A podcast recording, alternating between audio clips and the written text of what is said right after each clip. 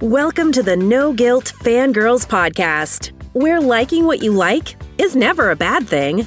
Here's your host and head fangirl in charge, Patty Holiday. Hey, yo, welcome to the No Guilt Fangirls Podcast. I'm Patty Holiday, your head fangirl in charge, and this is the Monday Movie Minute for August 12th. Every Monday, we chat about the movies that came out, what we saw last week, what's happening at the box office. Sometimes it may be something I saw on my couch.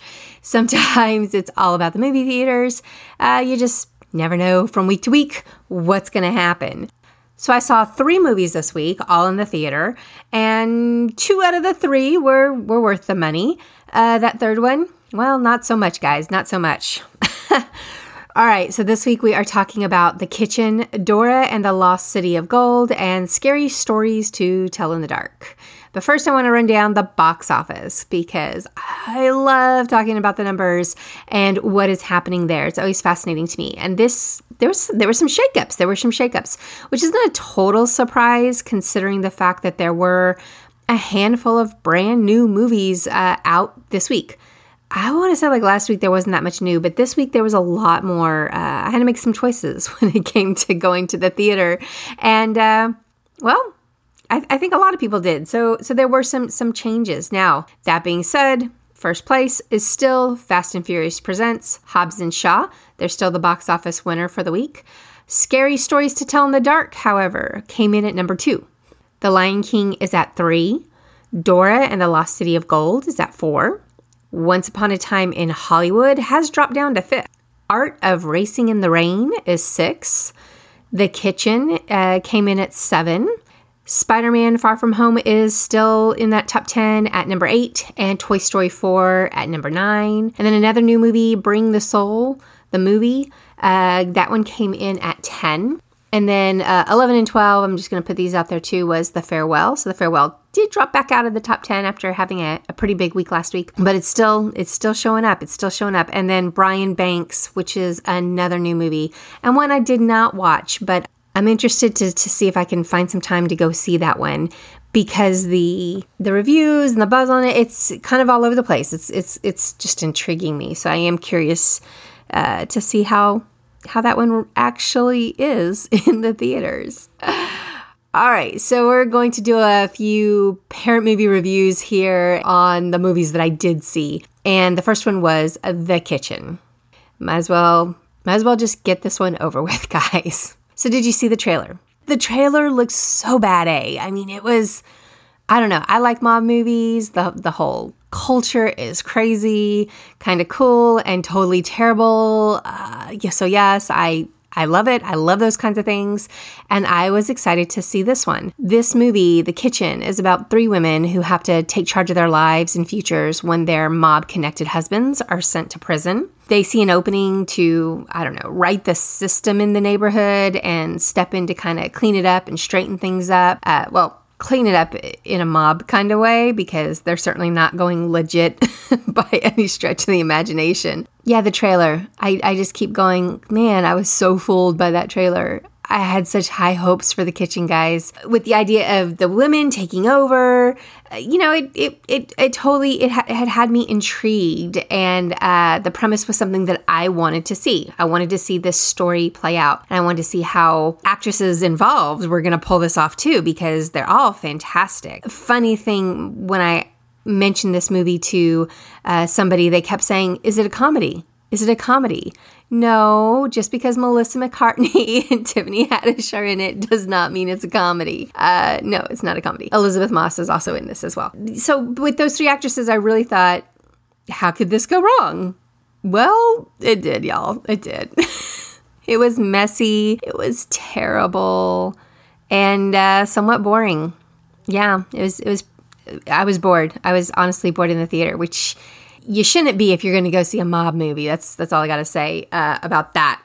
Now, these women were supposed to be shown as like strong and decisive and saving themselves. You know, like they had this big change that they had to take care of themselves once their men who had totally taken care of them in various ways, not not always good ones, but you know, you, you thought that, that that was going to be like the story. But honestly, at every turn, it felt like they were turning to a man to help them figure things out. So kind of loses that impact as well. The whole the whole idea of a woman, self-saving woman, you know, was kind of a wash. You also never got the feeling that what they were doing was bad.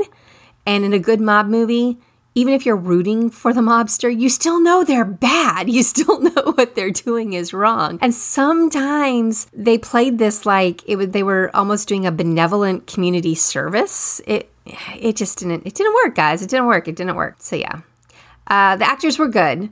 I, I, will I will say that I, I, have no complaints about what we saw from uh, the three leading ladies and uh, and but I, I rarely complain about any of them. I think they're all fantastic. The sets were beautiful, the costumes were gorgeous. but man, it was just it was just so slow and just in general, I'll sum it up by saying not good. It was not good. Definitely not living up to the potential that the trailer promised me. Bottom line, watch the trailer, stay out of the kitchen and the theater for this one. I'm not even going to bother really with a parent movie review because kind of, well, no one needs to see this. Just just no one needs to see it. It's not good, guys. All right. Uh, the next movie I saw was Dora and the Lost City of Gold. Now, this one, on the other hand, was charming and delightful and a whole lot of surprises. I adored it. And, and yes, it, it does help.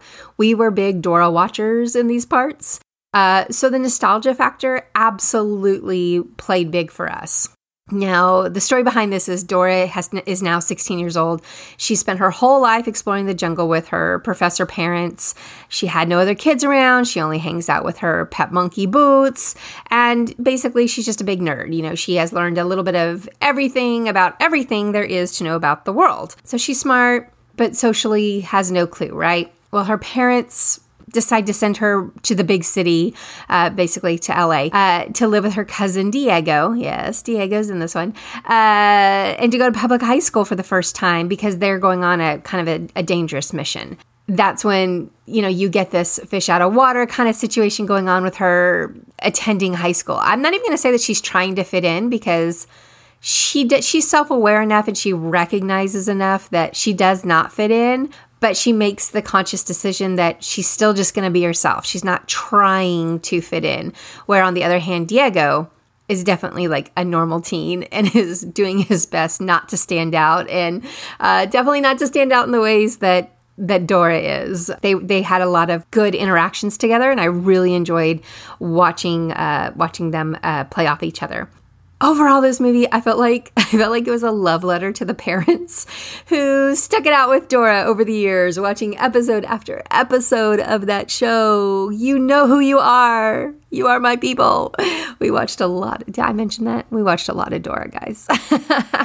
this was um, this was totally our reward. My husband laughed more than the kids throughout this movie, maybe more than anyone in the theater. But there's so many self-aware moments and um, great little throwbacks and nudge, nudge, wink, winks that work. It's not even over the top. It's not this one worked throughout the entire movie from start to finish. We were looking for those moments, living for those moments, and they were there. And they, it struck the right balance of nostalgia and throwback to old school Dora with being self aware and mocking itself a little bit. I don't know. I, I, this one, it was smart, it was clever, it had us very much amused. Can you say delicioso? Because it was delicious. It was, there were so many fun, fun moments in this movie. Now, if every reboot would study Dora, past and present, and and learn how to pull this off, I, I think consumers would be much less wary of all the recycled ideas and we'd we probably embrace things a little bit more. So, guys, Dora does it right. Dora does it right. Isabella Moner is fantastic as our explorador, and she, like I said before, she she meshes well with Diego, who is played by Jeff Wahlberg. Which, yep, he is. He's a Wahlberg. Uh, I want to say they said he was Mark's nephew. I think it's Mark's nephew, maybe Donnie's. Or I I think it's by marriage. Anyway, I think it's Mark. I think it's Mark. So Di- Diego can't decide if he should be embarrassed by her or impressed at her willingness to just embrace exactly who she is, and he he does a he does a good job, kind of you know doing playing that off as well. Uh, we, we loved it. We loved it, and I will totally see it again. And yes, I want a sequel. I want a sequel. Now, as from a parent movie review, it's mostly clean but there is some bathroom humor and potty language that some parents may not love. There's also a cartoon booty of a naked man that flashes on the scene, completely not needed, not necessary, could have been completely left out, or what was wrong with leaving his pants on him? I don't know. I don't think it's that big of a deal. It happens in a split second and it's over. Other than that, there's no sex, there's no nudity. The violence is more like on the run and hide levels than physical violence against uh, people and hurting people. So, overall, I'd, I'd, say it was pretty good for kids. We liked it more, I think, than Toy Story 4 and Aladdin, even. Ah, I know, I know. Don't take my Disney card away. okay, um, so yeah, go see Dora. Go see Dora. It was good. It was good. Now, the last one that we saw in the theaters was Scary Stories to Tell in the Dark. I didn't know this one, despite being like the spot on the right age uh, for these books that came out in the 80s and the 90s. Somehow, I don't know, I missed them. Uh, this is totally the kind of book I would have gobbled up as a kid, too. I guess I have something to complain to my therapist about because my library didn't carry them and I am scarred for. No, I'm just kidding. But no, for real, uh, I, don't, I don't know. I really can't even think about people, friends talking about these movies. I, I honestly didn't realize they were books until I went and saw the movie and started started writing the review and then I was like, "Oh, well okay then." So this is this was the thing. So that being said, the nostalgia factor was not there for me. It, it, this was not something I went into thinking, um, "Oh, I hope they don't mess it up," or "I hope they tell." I, I went in completely blank, sp- uh, blank slate on this one. Now, this was based on the books uh, from the early 80s and 90s, Scary Stories to Tell in the Dark, and it's just what it sounds like. It's set in 1968 in Mill Valley, Pennsylvania, and it starts on Halloween night with some teens seeking, seeking revenge, um, you know, some revenge pranks on a fellow teen bully. And that eventually all plays out, and they find sanctuary in the old Bellows family home that's this neighborhood haunted house. And here, they tell the story of Sarah, the tragic former resident of the mansion who's said to have lured children to their deaths through the walls of her chamber. Sarah turned her own scary stories into a book, and those stories become all too real for the teens who find that book. Your teens are going to want to see this one. And for the most part, I I'd say it's okay. I'd, I'd say they're okay to do so. There's no sex, there's no nudity, uh, there is violence, there is gore, there is language, all typical of a teen driven vehicle. Uh, you know, nothing, you know, too far outside of, uh, of the reaches, like when it comes to language. In other words, I'm, I'm not talking like super bad or book smart when we're talking language or discussion there. It's, it's, it's pretty, pretty low key, uh, teen, teen talk. But honestly, this one this one actually could have been completely language clean with very little effort and I think I think it would have been a fine movie that way. Granted, someone's trying to kill my friends. I'm probably going to be a little stressed out and might let some expletives fly. So I, am not like super hung up on the language in this movie because of the subject matter. The gore and the scare uh, is also not too extreme. The movie relies more on scary stories and um, monsters over like slash them up, bloody deaths, that kind of thing.